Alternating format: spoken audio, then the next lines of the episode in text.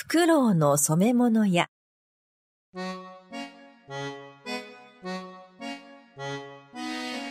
はるか昔々のお話です。森のフクロウが染め物屋を開きました。染め物屋とは服などに色をつけるお店です。さあさあ、皆さんいらっしゃい。フクロウのお店は皆さんをおしゃれにしますよ。フクロウが大きな声で叫ぶと、仲間の鳥たちがたくさんやってきました。クロウくん、おいらは体をきれいな黄緑色にしてよ。はいはい。では、とても涼しい緑色に染めましょう。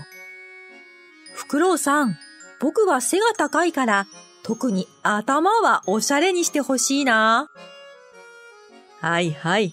では、頭を立派に赤く塗りましょう。フクロウさん、私はすごく目立つ感じにしてくれるかな？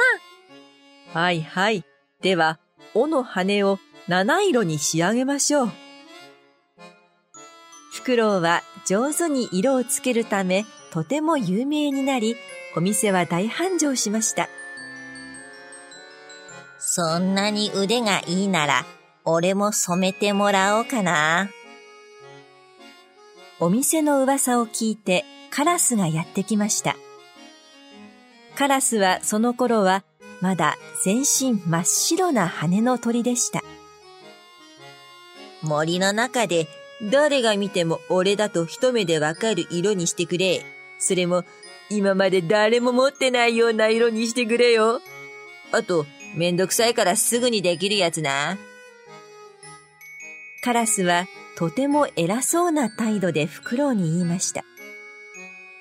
カラスはいつも威張っているので森の中では嫌われ者でした。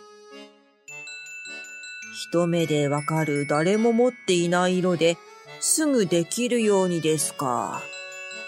わかりました。やってみましょう。フクロウは大きな壺を用意してカラスに言いました。では、ここに入ってください。カラスは壺に入って言いました。もういいか？はい、もうバッチリです。カラスさんの言う通り、とてもいい色になりました。自分の色が気になったカラスは、早速川に行って自分の姿を水に映してみました。すると、頭から尻尾の先まで全身真っ黒だったのです。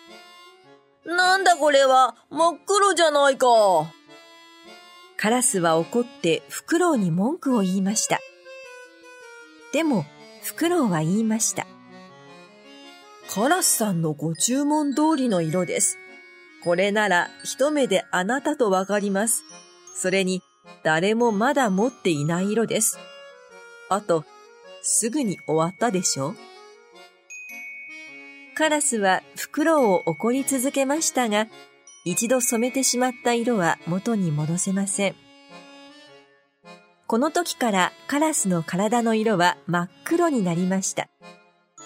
そして、いつも怒っているので、カーと言うようになりました。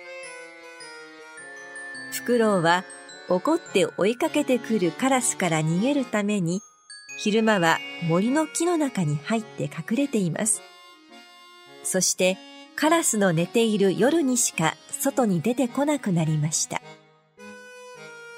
おしまい。